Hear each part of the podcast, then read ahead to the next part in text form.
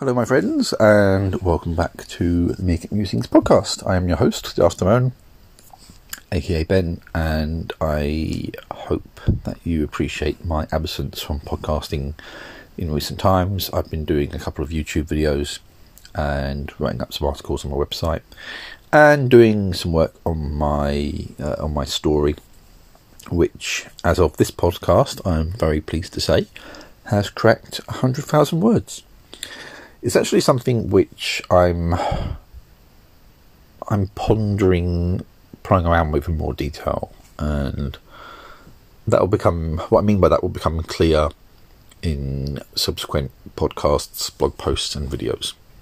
But uh, yeah, it's something I'm quite proud of, as it were.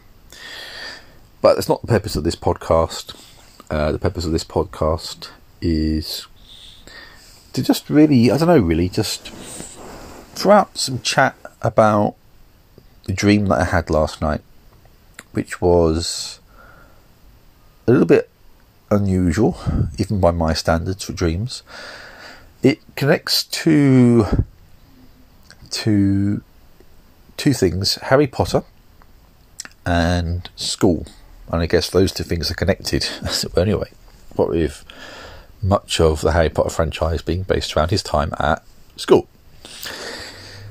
The dream kind of makes me think about an interesting tangent, I guess. In the dream, it started out that I was myself. I was in the the sixth form, and I had bitten off more than I could chew in terms of subjects and lessons, and I was starting to actually feel very anxious and very stressed by the amount of work that I'd put onto my shoulders and I was getting a bit rebellious almost towards uh, the teachers and the lessons, which, if you knew me at school, you'd know was definitely not me. But I was nonetheless getting quite irritable uh, and quite annoyed with everything, and I was taking it out on everything. And then, for every reason, the, the setting shifted, and I was effectively Harry himself and I was storming out of a lesson, and I was heading up to, and I forget the character's name, the one who does the premonitions, uh, the one in the tower who does predictions and that kind of thing, and I was criticizing her for her lack of ability or something. I, I don't know. I wasn't. I wasn't being particularly pleasant in, in disguise as Harry. And I was talking about how I wanted to leave Hogwarts. I didn't want anything to do with this school anymore. At which point, one of the teachers, I think it was Mrs. McGonagall, actually was using you know, magic to try and stun me and stop me. Because, of course, I guess in in this role as the character, I didn't know the importance that I, I or Harry was going to have in the future. I just wanted out. I just wanted to be gone from this setting, and they, perhaps understandably, bearing in mind the uh, the what they knew about Harry didn't want me to go. But in the end, I I managed to convince them that I wasn't right for this place anyway. I did leave, or I, or I escaped. I can't quite remember. That's the thing about dreams.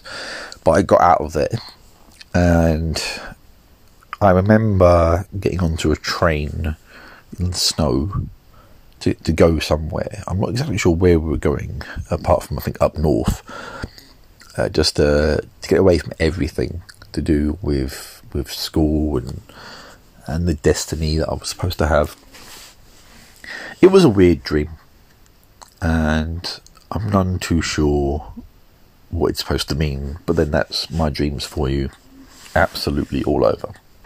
If I could understand them, I could probably make money out of it somehow. But I definitely don't understand them. So, so you know, that was that really.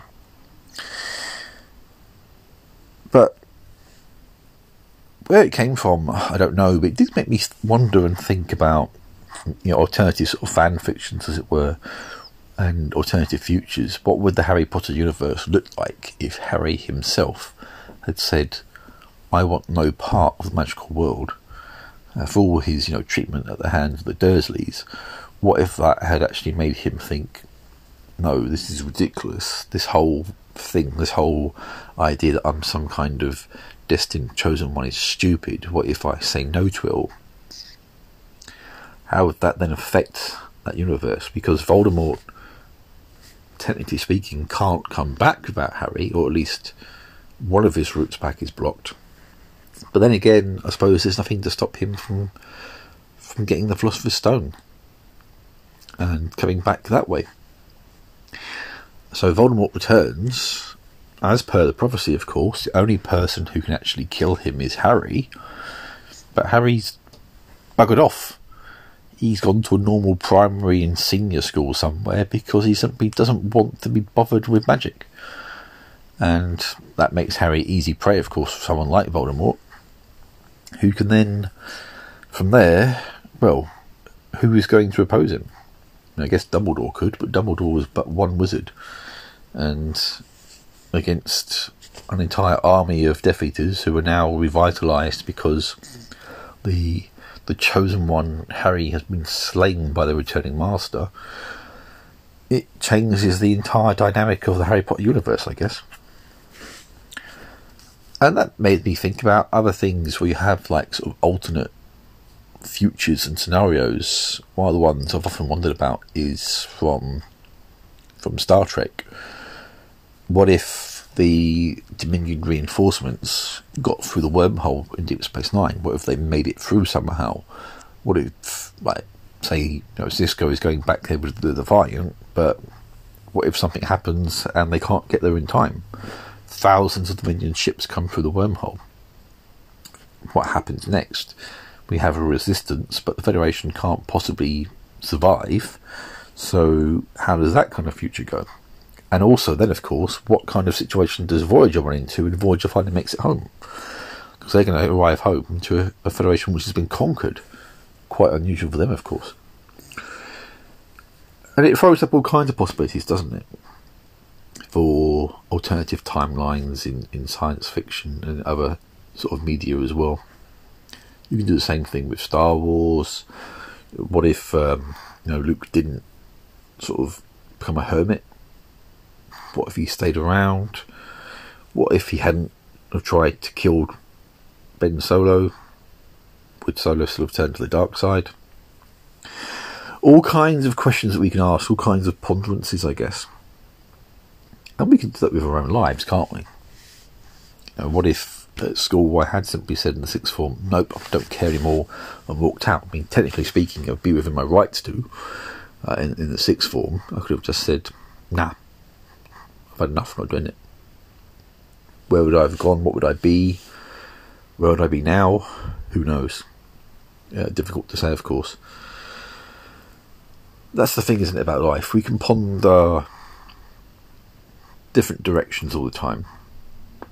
And we do, I guess, as people often think about the, the, the road not taken. It's a very easy thing to do. We can imagine, you know, what if we'd gone north instead of south? What if we gone left instead of right? It's just human nature, I guess, to always wonder about that little branch in our lives that we didn't explore.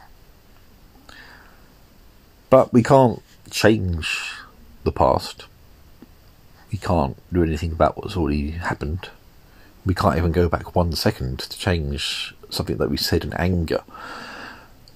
The only thing that we can do is move forward and hopefully do so in a way that shows that we're learning from the past so that we can do better in the future. Mm. That's that's life, isn't it? Learning from the past. The past might hurt sometimes, it might leave us feeling frustrated sometimes, but you just got to breathe in and say, it's the past, there's nothing doing, we just got to shake it off, and we just have to move forward.